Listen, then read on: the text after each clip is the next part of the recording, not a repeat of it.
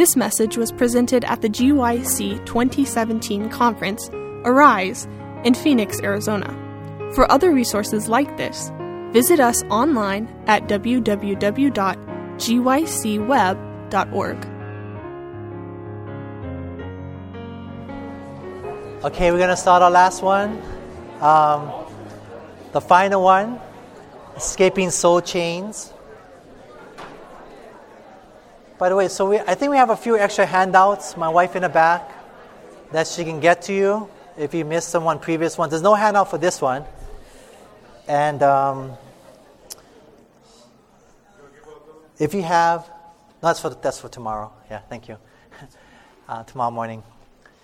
If you're interested in our school that we have in different locations, uh, there's a sign up sheet with my wife in the back there. You can sign a clipboard or email. We're sending you the updates. You can come to our booth in 205 Healing Rain. We're going to be there. Um, you can talk with us, ask questions, or even about the seminar. You can ask questions about different things. So, the last presentation for today is entitled Escaping Soul Chains. The clipboard yeah, in the back there, my wife is holding up. You can sign with her. Um, escaping soul chains is we'll be focusing upon just uh, breaking the soul ties that happens. You're going to see that in a little bit. And then tomorrow morning, people have been asking me about tomorrow morning. Tomorrow morning is about uh, playing the love game. And so there's games that men play with women to get what they want, to manipulate women to get what they want. And there's games that women play with men, which are totally different, to get what they want in order to manip- manipulate men. So, and that's a lot is based upon the first two presentations we did this morning. So that's what tomorrow is about. It's called playing the love game. This last presentation, I invite you to turn with me in your Bibles to Genesis chapter 2, verse 24. Genesis 2, verse 24.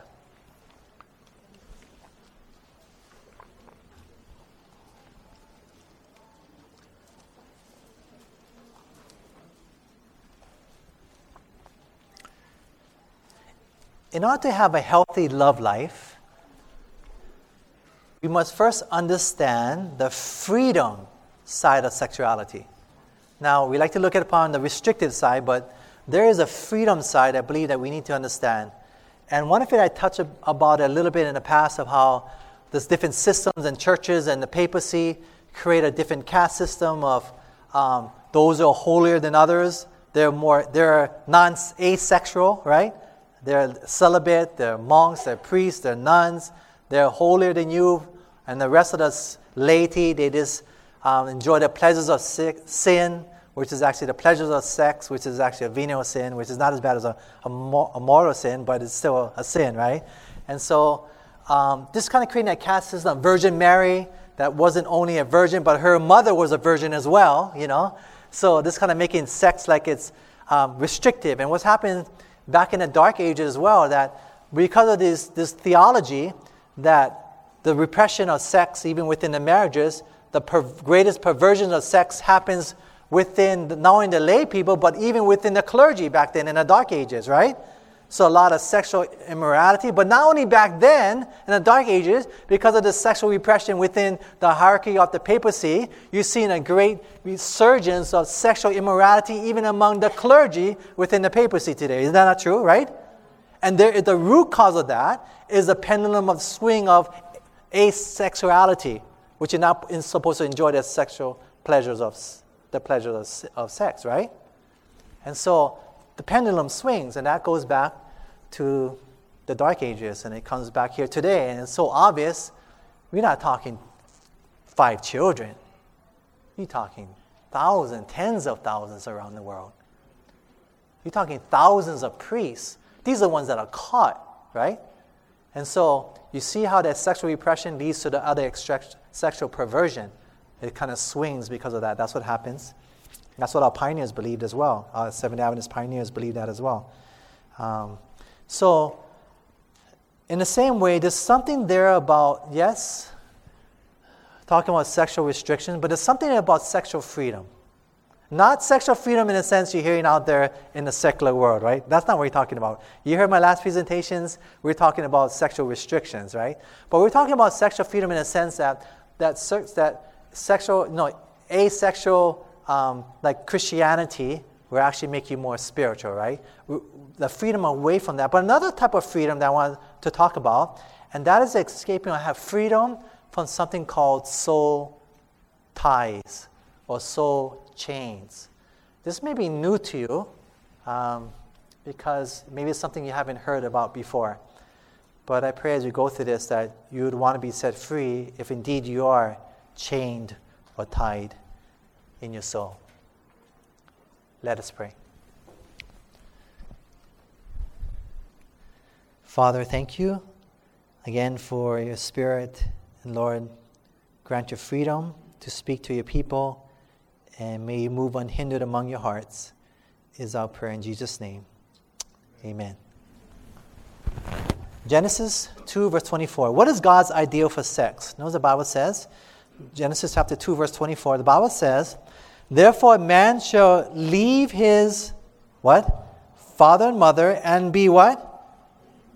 And cleave to his wife, and the two shall become one flesh.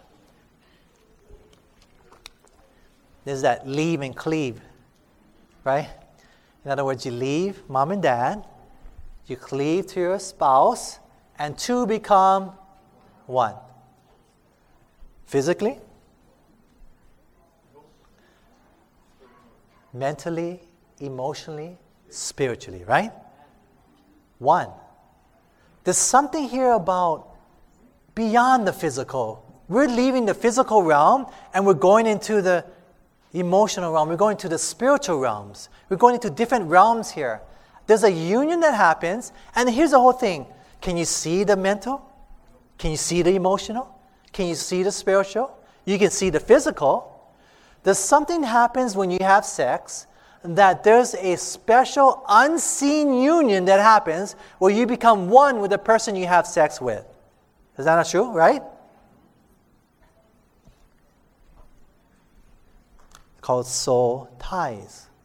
Soul change. You're tied to that person because of what you've done in the past. Now, sexual intercourse creates the most intimate of levels, like unlike anything else in this world. Uh, another word for sex in the Bible is know, right? Adam and Eve, they knew each other, right? And thus what? Conceived a child, right? In other words, so in other words, they had sex and, and, they, and actually she actually uh, got pregnant and she gave birth. So, sex is actually knowing, right? This to know. So, that same word is used. And then you have, um, the Bible also says that this is John 17, verse 3 this is life eternal, that they may know him and Jesus Christ, whom thou hast sent. So, in other words, that Noah is actually referring to a special spiritual intimacy of oneness as when Adam and Eve knew each other and had a child, right? So that spiritual realm of knowing, there's a spiritual realm we're talking about here. So sex is not only a physical unity of oneness, but primarily it's a mental oneness, an emotional oneness, and a spiritual oneness that comes together. You become one flesh. And this is the same type of intimacy that a, a couple has. This is the same type of intimacy, guess what? that God wants to have with you and me. What a wonderful God. Amen? Hallelujah. He wants to be that close to you and to me. We serve a loving God. Okay, what happens when we yield our bodies to another person? Romans chapter 6, verse 16. Romans chapter 6, verse 16. Please turn there.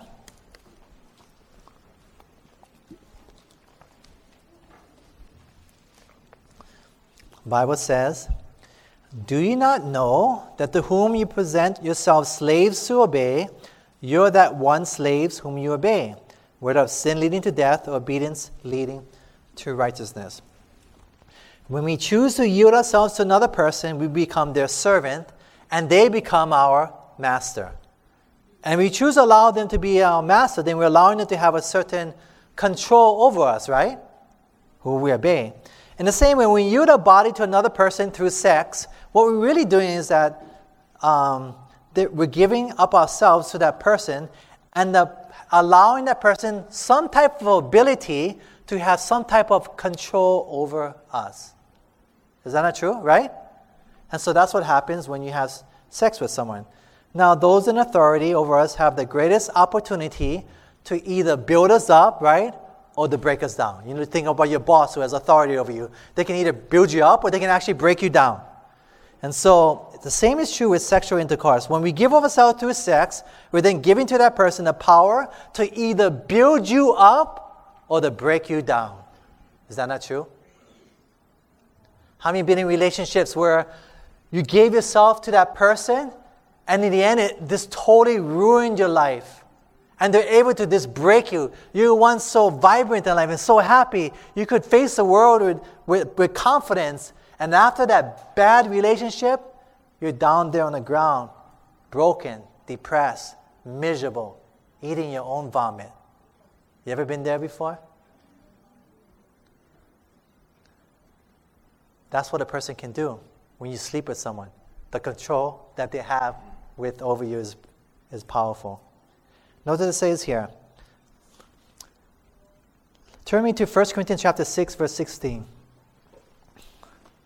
That's why it's so important to have sex in the context of marriage. It's only in a truly godly marriage that one can safely submit oneself to another. What do you say, huh? Amen?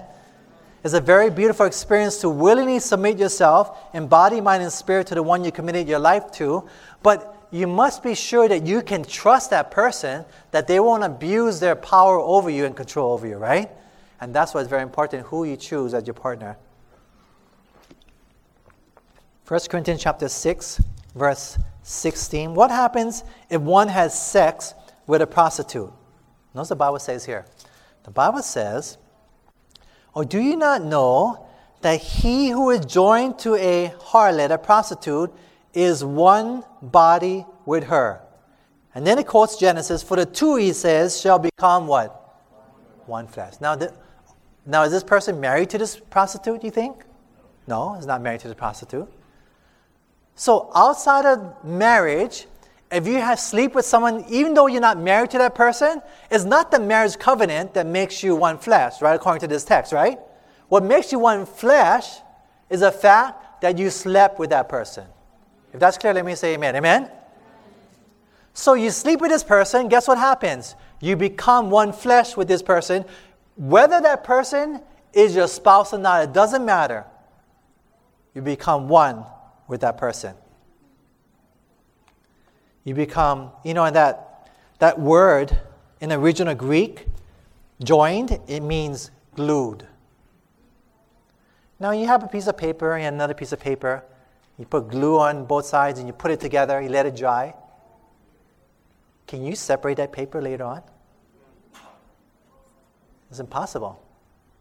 You cannot separate it. It's glued together.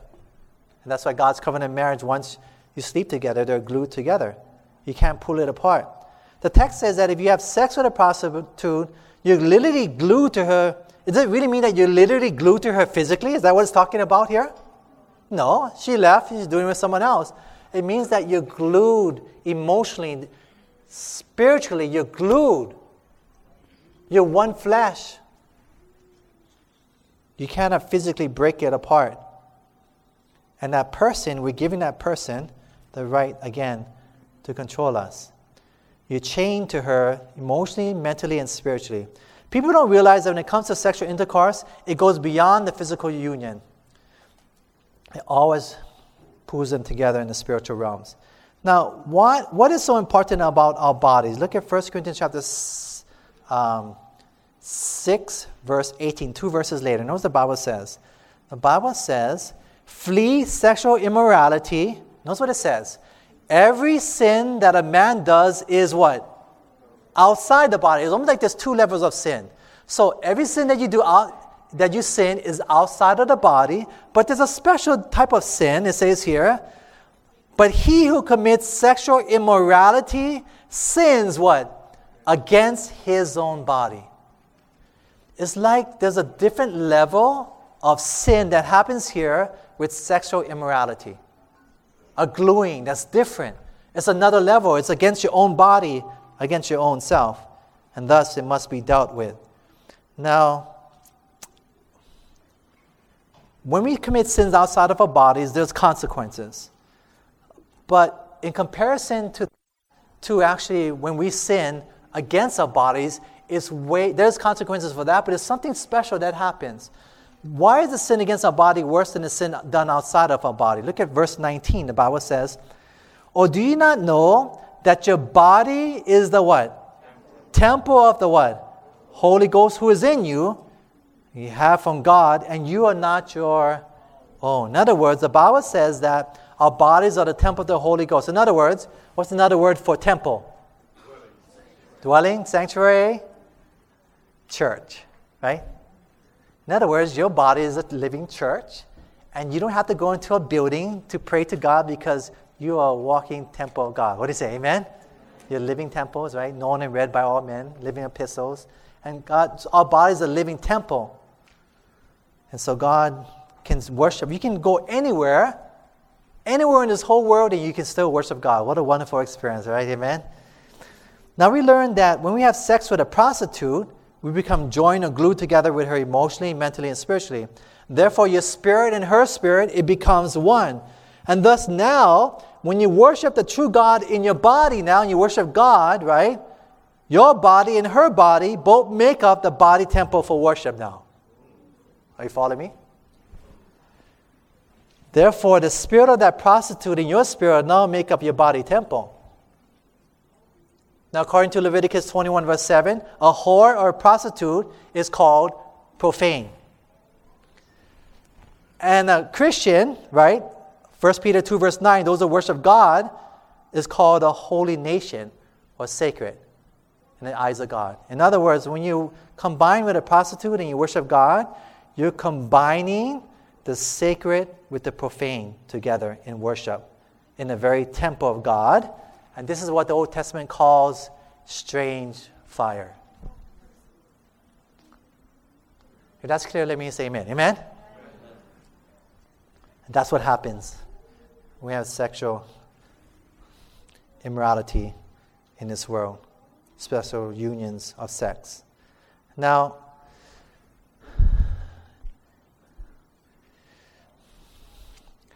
in deep occult practices, this is what happens. In these occult practices of Satan worship, you know what they do? They actually, to bind themselves and to tie their souls together and to glue their souls together, they actually participate in most evil sexual acts to actually bind themselves together. That's why sex is on these Satan rituals to bind themselves together so it cannot be broken.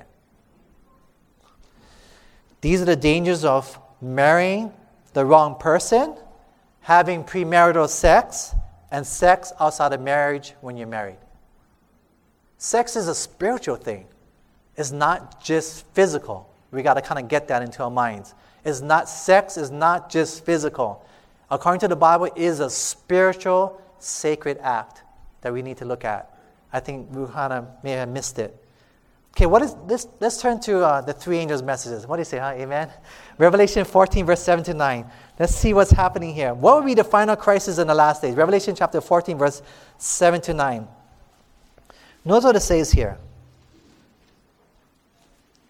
The Bible says here, what is the final crisis in the last day? The Bible says, saying with a loud voice, Fear God and give glory to Him, for the hour of His judgment has come, and what?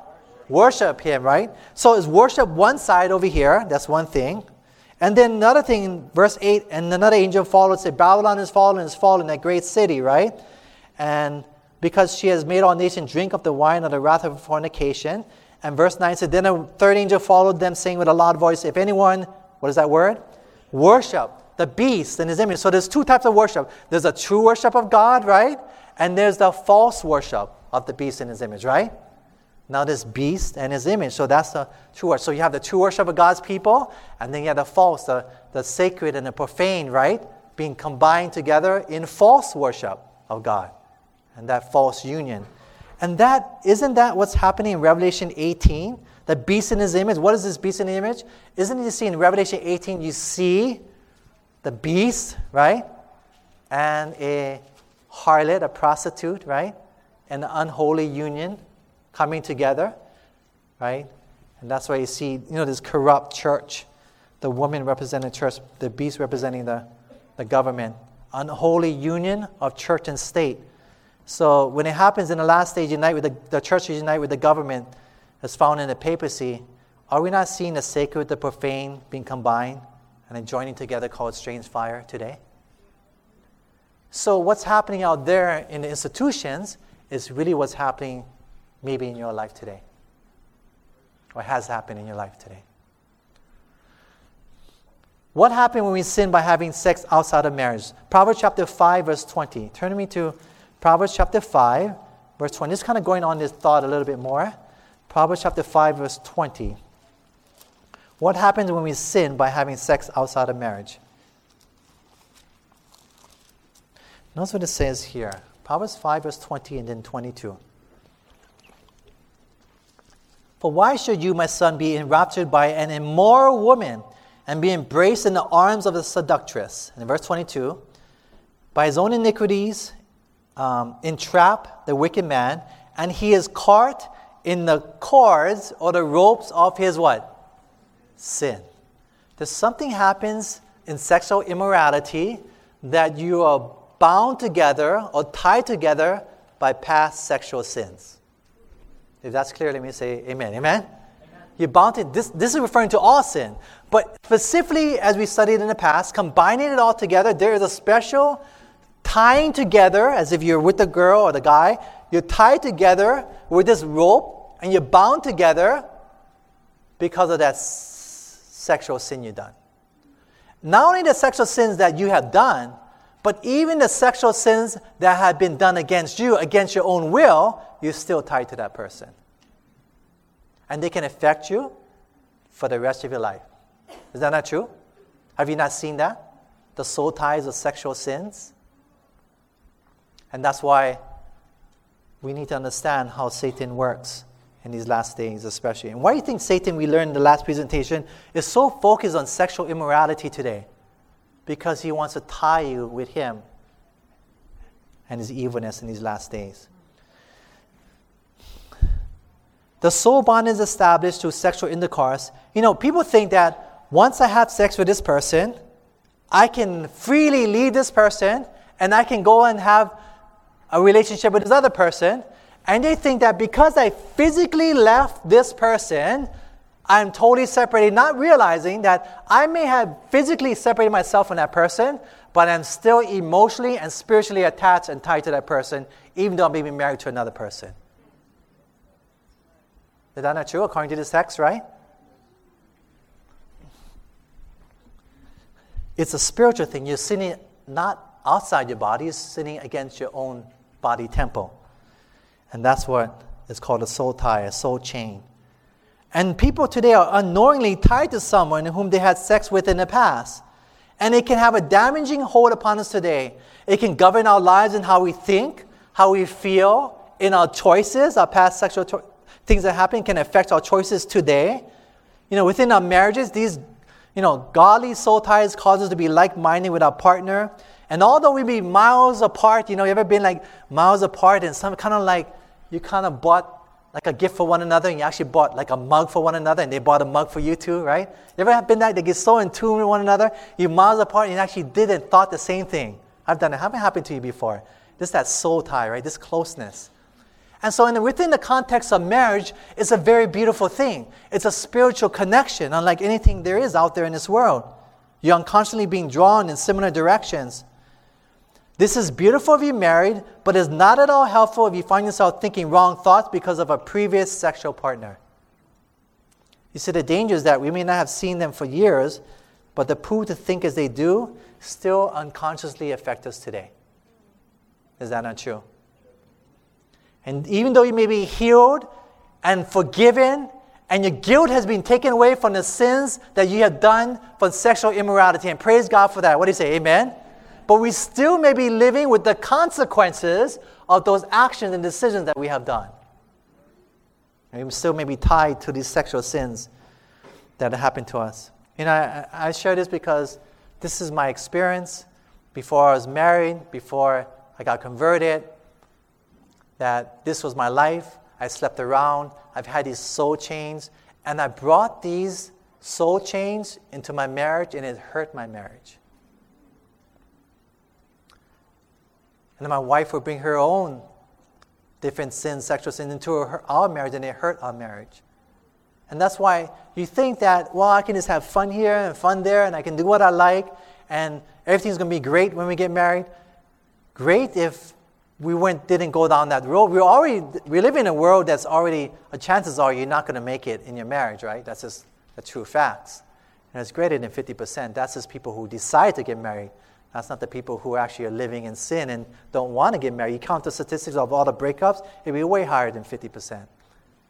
So we, the statistics are against you. And then you're going to add upon that the soul ties that's happening before that, and bringing all these people into your marriage and all those bad relationships, those, those soul ties that you have done in the past. You're going to bring all these people between you into your marriage and expect it to become perfect.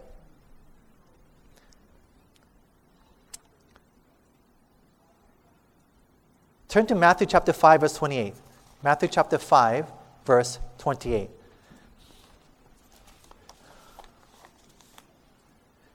Are ungodly soul ties just limited to physical act of sex? Romans, Matthew chapter 5, verse 28. Notice the Bible says here.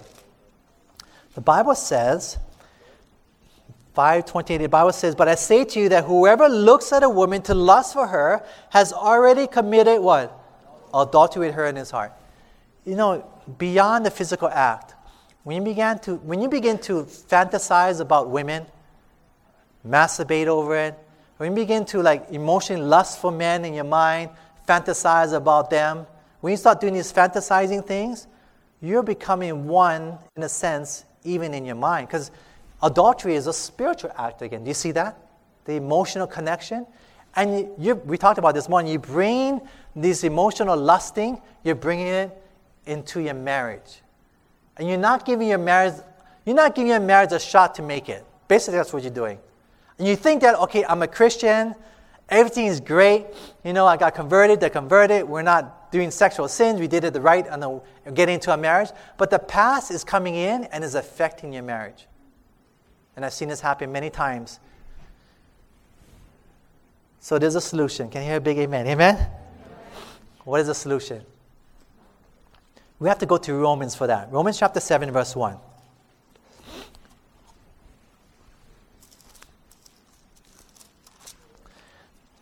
What does the law have over a person? The Bible says, Do you not know, brethren, for I speak to those who know the law, that the law has dominion or control over a man as long as he what? So how long does it last? As long as they what?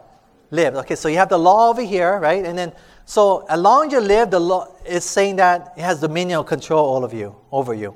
Now, verse 2, according to the law, the law, how long is a woman bound to her husband? Look at verse 2. The Bible says, For the woman who has a husband is bound by the law to her husband as long as what? He lives. So, but if the husband dies, she released from the law of her husband. So here's a woman married to her husband, and how long will she be bound to her husband? Long as what? He lives, right? So as, as long as he lives. But when he dies, then she's what? She's free, right? If that's clear, let me say amen. Amen? Okay, good. We're getting there. So if one of them dies, the other person is set free from the law, that they are no longer glued to one another. Death is what sets us free from the law of a marriage, a union. Kind of seeing where we're going with this, okay? Now, verse 3 What happens if this woman marries another man while her husband is still alive? Okay, yeah, let's look at verse 3. So the Bible says, So then, if while her husband lives, you're a woman, you married this man, he living, she married another man, she'll be called a what? Adulteress. But if her husband dies, she is free from the law, so that she's no longer adulteress, though she married another man. So she's married to this man and said, Oh, this guy is abusive. I'm going to leave him and I'm going to marry this other guy, right? And he's still married. Is that what's going to happen? that she's an adulteress, right? You can't do that. So that's what, um, the only way is that sh- he must die, right? So, what happens in verse 4? In the same way, when, when a husband dies, he becomes free from the law. Verse 4, notice what it says here. Therefore, my brethren, and here's the beauty, here's the gospel against sin. You also become dead to the what? Law through the what? Body of Christ, that you may be married to what? Another, to him who is raised from the dead, that we should bear fruit to what? God. What do you say? Amen? We become dead to Christ, right? We become dead to the law. Here's the law, right? Come dead to the law so we can slip out of this abusive marriage. And then we'll be resurrected with Christ. And then we marry the same person who resurrected us and who allowed us to die on the cross. What do you say? Amen? And that's how we get married. That's how we get out of a bad relationship. That's how we get out of sin. If that's clear, let me say amen. What do you say? Amen? So, this first husband was the flesh or the body of sin. This first husband is an abusive husband. He leads us to sin, always sinning and not, you know, can't get, get away from it. Is a bad marriage. But we want to get out of this bad marriage, but Christ is not going to come and he's not going to take you and marry you because he can't do that. Because it break the law, right? So the only way out is that you have to die. But the problem is that if you die, that's it. You can't be resurrected, right? Unless you die with Christ. What do you say? Amen? And then you can be, be dead. Then you can be resurrected. The old man dies, right? The old flesh, body of flesh dies. And we can lead that bad marriage and we can actually have be married to Christ. And the only way is to Jesus Christ. What a wonderful Savior we have. What do you say? Amen? We can become free from marriage to the first husband, so then we can able to marry our second husband, Jesus Christ. What a wonderful Savior. Amen? So what I'm going to do is I want you to see this illustration. So I'm going to need like a, like a, uh, let's see, a stern judge. Does anybody have like volunteer? I just need to do an illustration with four people. So I need like a stern judge. Okay, come on. Okay, okay thank you. Thank you for volunteering. Amen. It's good to see this thing. Okay, and you're going to stand right here, and you're going to look at not mean, but this like the law cannot be broken. Okay? Thank you. Stand here. You can cross your hands or whatever you want to do. Okay? Okay, it's right here. Okay, good. Thank you. Very good. Okay. okay, good. okay, now I'm gonna need like maybe like a young couple, like a like a girl. Okay, okay. We need like a a, a girl and like a abusive husband and okay, okay, man this, this we just kind of like want to see we need to see this illustration, okay? So a girl who who who's gonna be who's in a married, and then someone who's like abusive, and then another person who actually this girl's gonna marry, okay? Okay, a guy. Okay, you're abusive. Okay, good. Thank you. Oh. okay, we need someone that this this girl. I don't know if this is your. You don't mind him? Her. Is this your wife? Oh. She's gonna get married to another person. So maybe you can be the good. Is it like abusive guy who wants to be here? Like maybe I want to marry you to the end. Like maybe you're the good guy. Is that okay? Okay. Is there another guy that want to be like abusive kind of guy, or you know, you, are not ashamed? Anybody? okay, right on. you're not abusive. He's not abusive. He's not abusive. You're not. Okay. So so we can marry, in a, living happily ever after. Okay. So you stand right here. Okay. Okay. So. You, you got married, but, okay, and you weren't abusive at first, but he became abusive, okay? And then.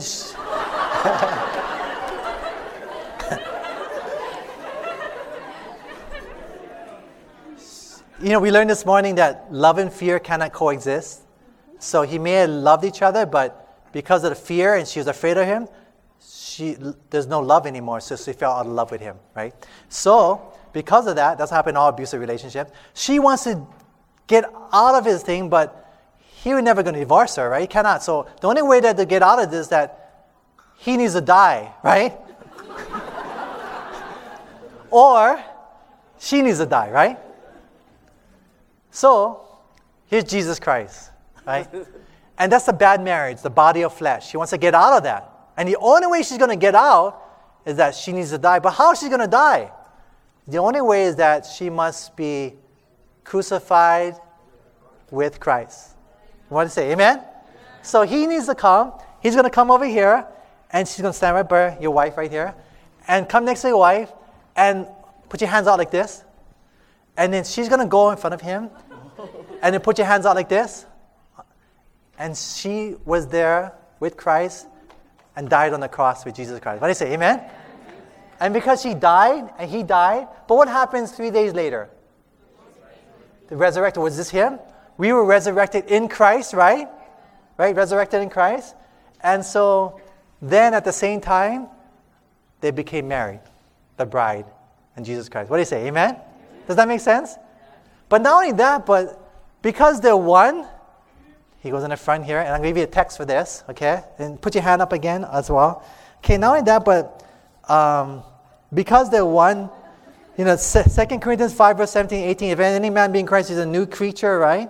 And also Galatians 2, verse 20, or Romans 6, verse 6, at the cross, the old man of sin is also crucified on the cross, right? So that all three were crucified there. So they're crucified and resurrected but only these two were resurrected. What a wonderful God we serve. What do you say? Amen? So we no longer, thank you very much. How I would say thank you. And this is law, you make sure everything was done right. Thank you. Okay. It wasn't done away with, but it made sure everything was done according to the law. And the same law that made sure that this marriage that was abusive stayed together is the same law that actually makes sure that the marriage of Jesus Christ stays together too as well. What do you say? Amen? So the law does not work against us, it works for us as well. Now, turn to Romans chapter 6, verse 3 and 4, and then we're going to see what's the point of this. Romans 6, verse 3 and 4. Notice what it says here about baptism. I want you to notice what it says. It says, Therefore, we were what? Buried with him through what? Baptism into what? Death that Jesus Christ was raised from the dead by the glory of the Father. Jesus Christ was resurrected. So, should we also walk in the what? Newness of life. And that is the purpose of baptism is the same thing we talked about here, right? The purpose of real true purpose of baptism is that is actually baptism is the outward sign of what had already gone in your heart and in your mind. What do you say? Amen? In other words, you actually believe, you believe, reckon yourself to be dead. You, on, you believe that you're on the cross, you died, your old man died.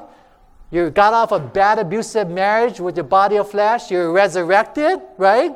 And then you're married to Jesus Christ. That's what it says right here. And then verse 6, verse 3 to 4, right? Walk in the newness of life. And that's what baptism is really all about, is a walk into new In other words, when you baptize, there's four things that happen. When you baptize, there's actually um, there is a double funeral, a birth, and a new marriage. You die when you baptize. The old man of flesh dies as well from Romans, right? Then you're actually given new life, you're given birth, and then you're married within a few seconds. Isn't that beautiful? What do you say? Amen? And that's how we get into a new life with Jesus Christ. What's the big deal about that? See, not only does this dying and resurrecting with Jesus set us free from sin, but it also sets us free from the soul ties that we have been glued to from our sinful past. What do you say? Amen?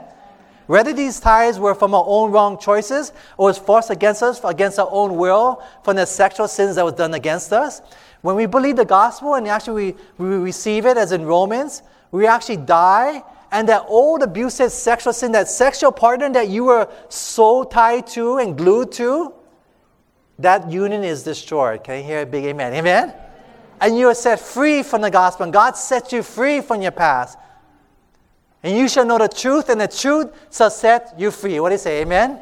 And that's what the gospel does, it sets you free. That is the freedom side of sex. No longer you need to bring those soul ties. No longer you need to bring all those partners you had sex with into your marriage and destroy the rest of your life and your happiness. No longer you can be set free. And God allows you to be set free if you would just believe. No longer all those people who, who abuse you sexually, molested you as a child, no longer will they haunt you and destroy all your relationships that you have for the rest of your life. No longer that's going to hurt you. You can be set free today if you believe. And God wants to set you free. Don't you want to be set free? If you want to be set free, let me see hands out there. What do you say? Amen? Praise God. We serve a wonderful God. And He wants us to experience true healing in our lives. You know, but here's the thing there's Jesus Christ over there. You want to be set free, but you should never marry if you don't love that person. Can you hear big amen? Amen? amen? You should never marry unless you love that person. That's why Ellen White says is a sin. You should never marry Jesus unless you love him first. What do you say? Amen? Amen? And how do you love him? Do you force yourself? You know, the text in the Bible is so beautiful. I think it's in 1 John.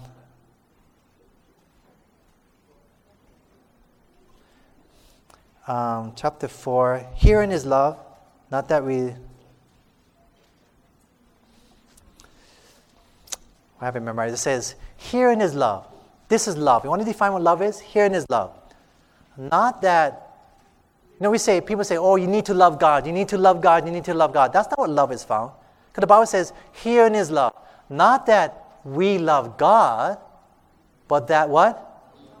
God loved us. What do you say? Amen? Amen? In other words, love is not found in you loving God. You cannot love God. You of your own self cannot love God. Herein his love. Not that you love God and I gotta love God and I need to love God. It's not about you loving at all, because that's not what love is found. Herein his love. Not that you love God,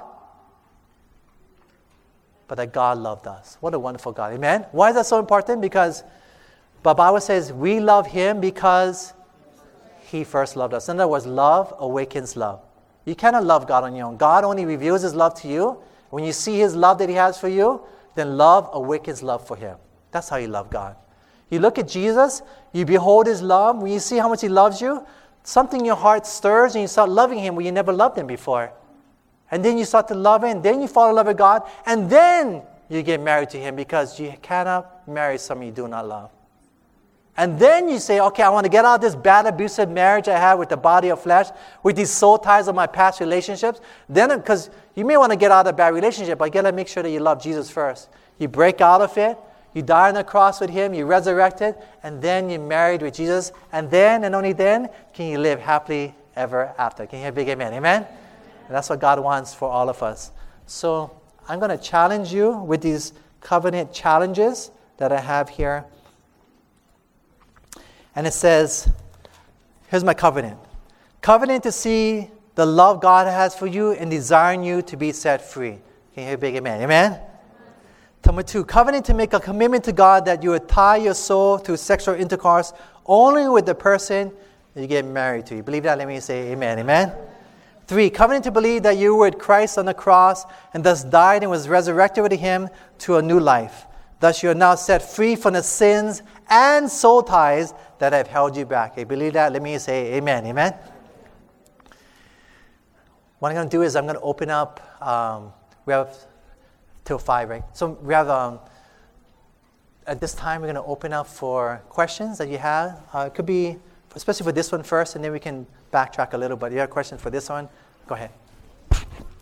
My question is for, um, you made the example of being in an abusive marriage, um, let's just say either or, male or female, um, and one of, one of the people is dead in Christ. What happens with the other? You stay in, what happens with that relationship? stay in that relationship? Uh, how, does that work? What do you?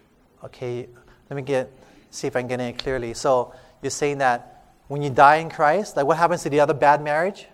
Yeah, or what happens to the marriage you're in? What if currently that marriage is the bad marriage, and you end up dying in Christ? Do you, you oh. the relationship.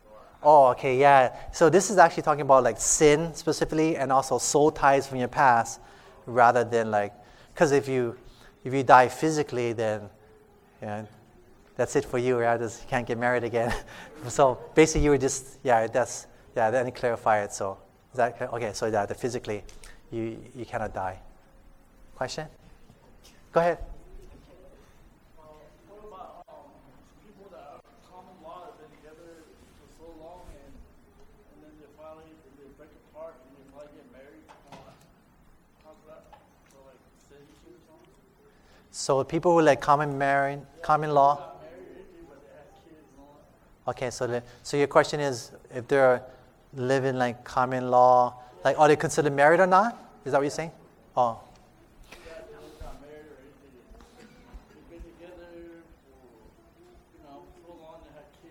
oh okay. Oh, okay. Okay.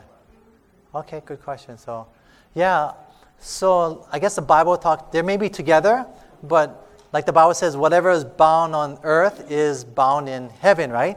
So that's why you have the marriage covenant and the, the marriage vows. So when you make the vows, that's why it says the mouth of two or three witnesses, so every word be established. So you need like two witnesses to watch the marriage. So it's bound on earth by the two witnesses, and whatever is bound on this earth is bound in heaven. So you may be living together and not really um, considered to be married by God unless there's actually an official ceremony that, um, that is seen on this earth and recognized on this earth that's also recognized in heaven. And then you consider to be really married. Does that kind of answer? That's part of it. Was there another part that you wanted to add? Okay. And the other part was, maybe we can talk later. How's that? I'm sorry, I'm misunderstanding. I'm probably, I'm probably tired, so sorry about that. Okay, this one Um, so uh, what I understand is that a soul tie can be broken with baptism to that death, um, that spiritual death. But if you were already backslid, is it a communion service that you do, or do you have to get rebaptized once you decide that you really? Like, Yeah, so to me, the understanding of Romans 7 is not the, like baptism is only an outward act of what already is done in your heart and your mind. So the really the soul tie being broken is really um, you actually believing this gospel to be true and going through it and actually being um, set free in your own mind first and be married to Christ. And that's where the soul tie is being broken. So before baptism. Yeah. But then the, but the baptism, you know, is an outward act. It's kind of like you love Jesus, kind of like a, like a marriage. You love that person, and the marriage is actually an external public declaration that you're already in love, right? And that you can be committed to this person. So baptism is kind of like an external public declaration to everyone that you're married to Christ, right? Married. And so um, it's really there. But you're talking about rebaptism. That's what you're saying. Okay. Yeah, Yeah, two, okay, believing in mind. And there's two things in, for rebaptism in the Bible. There's, the first reason for rebaptism in the Bible was that, um, uh, like a falling away and then coming back to God. And second thing that the Bible talks about rebaptism was um, a greater knowledge, like a knowledge of truth, right? And so, like John was, and so we, we heard about the baptism of John, but we never heard of this baptism of, of Jesus, and so they got rebaptized. So that's a greater understanding of what maybe it's really all about and, and um, a greater knowledge of truth. And so if you feel that the Holy Spirit's convicting you to go in this direction, then, then follow the convictions of the Holy Spirit. Yeah. I think one lady back there. Oh, let me. So if you're in like an abusive marriage relationship and then you die to Christ, but physically, like in real life, like you're still tied to that person, like at least like legally, like marriage wise, do you just have to like according to the Bible, do you have to like wait for them to either cheat on you or die before you can break away from them? Yeah, good question. I didn't know it was going to go that direction, but you know, that's a very good question, and that's actually uh, true. So that's why you know you can't see the. Men said, remember they're asking why we can get a divorce for anything. They were saying, right? Like, and Jesus said no, because they wanted to like this get a divorce their wife and put it away in the papers of divorcement. And Jesus said, no, you can't just divorce for any reason. It has to be for sexual immorality, right? For cheating and having an affair. That's the only reason you can get a divorce. And then he said this. He said, um, only because of the what? hardness of your heart because it not been so since the beginning of time. So, in other words, I really don't want you. That's the only reason, yes. But truly, if you have unconditional love, you're not going to do it. And that's like another level, which you know very few people few people have. But so it has to be like in an affair. And so I know people are getting into the emotional affair and all that, but that's it has to be an actual physical sexual affair rather than like emotional affair. And I believe that's when actually you have to be stuck. So go ahead. Did I finish it? But if they're like, oh wait, yeah, wait. So, but if they're like actually like physically hurting you, though, like, are you? Is it against Okay, so yeah, that's another. This is going to domestic violence right here. Okay, so um, that's true. Abusive relationships. You know, there's nothing against. Yes, you may not be able to divorce from um, like physical violence, physical abuse, but you can still separate from that person, right? And even talks about coming away from that person for a time, right? The Bible says, right? And coming back together so you won't be tempted. So there's a, actually getting away from that person, but unfortunately, the Bible says the only way you can do is actual sexual um, adultery. So yeah, and we recommend that. I think the only thing that really wakes up people to stop physical abuse, emotional abuse, whatever abuse, spiritual abuse, is time away. Make them think a little bit. Kind of shocks them, and that's what. That's why I see things change. Um, that's the only thing I see. Well, some other things, but that's the main thing I've seen change. Okay. Uh, okay, go ahead. Yeah. So you were saying that when a man and a woman are in a marriage together and they divorce, and if that person's still alive, then and they remarry in adultery. So if that person who remarries got rebaptized, got baptized or rebaptized, is that they could also sins, or she's always going to be a sinner because she remarried after? Oh, wow, yeah, we're going to heavy stuff here, yeah? That's a good question. Uh, I believe that, okay, the question is that, you know, if they've been in a marriage and they got a divorce and this person didn't commit adultery, right? Are they still, and this person gets married to another person? Eh, because the Bible says, it's not me saying it, okay, it's the Bible, just, we just read it. It said, the Bible says that there's, she's committing adultery because they got divorced not based upon adultery. Does that make sense? And so that's what the Bible is saying. No, can that other person legally get divorced? That's what they're asking. Yeah, so like, like she's saying that can you go through this whole Romans 7, you know, like ritual, and that would set you free from the marriage of this person. That's what he's saying. But is actually talking about the physical, um, when he's talking about that. This is actually only the spiritual setting free from sin and from soul ties, but not the physical, literal setting free from the physical act of marriage. So, no. So what if, So basically, anyone that's divorced and remarries is a sinner, regardless of what You know, I think at the times of w- ignorance, God winks at. You're only held accountable for what you know. If you didn't know it back then, you're not held accountable. That's how I see it. Um, and God meets you where you're at is where you're at. You know, He meets you there, and He's going to help pull you. If you didn't know, or you weren't convicted of it at that time, you're not. I don't believe you're not held accountable for it. So, at times of our ignorance, God winks at it. Okay. So, so after, um, if, if I get divorced, then I um, marry Jesus again, I'm free to marry someone else, and it'll be like, it won't be looked upon on, looked down upon on, right? I can do that, right? Okay, wait. Divorce or die? Or Romans 7 spiritually or real life or? No, no. Okay. If I get a divorce, Okay. Okay. give my life back to you, Okay. Okay. am I free to marry someone else? Oh, I think it's important to understand that um, there's no sin that God can't forgive unless Sure. it's an unwilling heart. So, saying if someone had a divorce um, is not saying that God can't forgive those sins. There's things that we didn't know, and there's things that we're growing in as Christians. And God gives us um, wisdom um, to understand those things. And He also changes us and makes us new creatures as we grow in Him.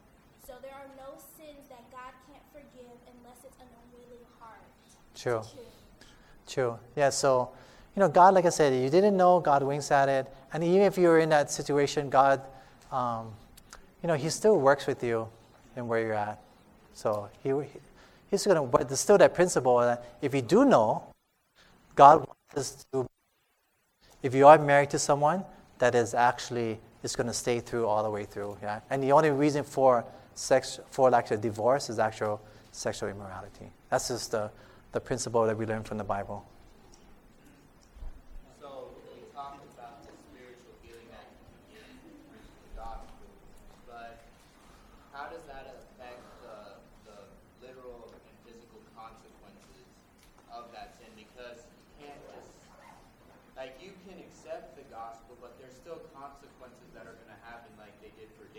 Yeah. Oh yeah. Like I want to believe that like the gospel is gonna like be a like a magic thing that everything that I've done is done. Yeah. This. So he's asking like, what about consequences? So this is not dealing with consequences. This is dealing with the soul ties of people who have a connection with you from the past coming into your relationships. Consequences. I have another presentation called "The Player Gets Played." Like David actually used that story where um, it's still going to come. And you just have to deal with it. And God's going to use those suffering as a means for us to draw closer to Him. That's what it is. yeah. So God's going to take the bad. You meant it for my evil, but God, even divorce or whatever you're going through, God, you know, you're going, you've been through the hard times, you're going through the suffering. God, you meant it for my evil, but God meant it for my good. To save many souls alive. What do you say? Amen? So He's going to take the bad that you've gone through, and He going to turn around for good, and He's going to use you to reach many souls for Jesus Christ. So, but um, we're out of time right now. Um, but if you have any more questions, you can meet us at our booth. You can talk with us there, uh, 205. And um, God bless you. And you want to sign up for emails, you can meet my wife back there, sign up. I have some brochures if you're interested in a school. And um, God bless you. Thank you for coming. Appreciate it. God bless you. Good night. This message was recorded at the GYC 2017 Conference Arise in Phoenix, Arizona. GYC, a supporting ministry of the Seventh day Adventist Church, seeks to inspire young people to be Bible based, Christ centered, and soul winning Christians. To download or purchase other resources like this, visit us online at www.gycweb.org.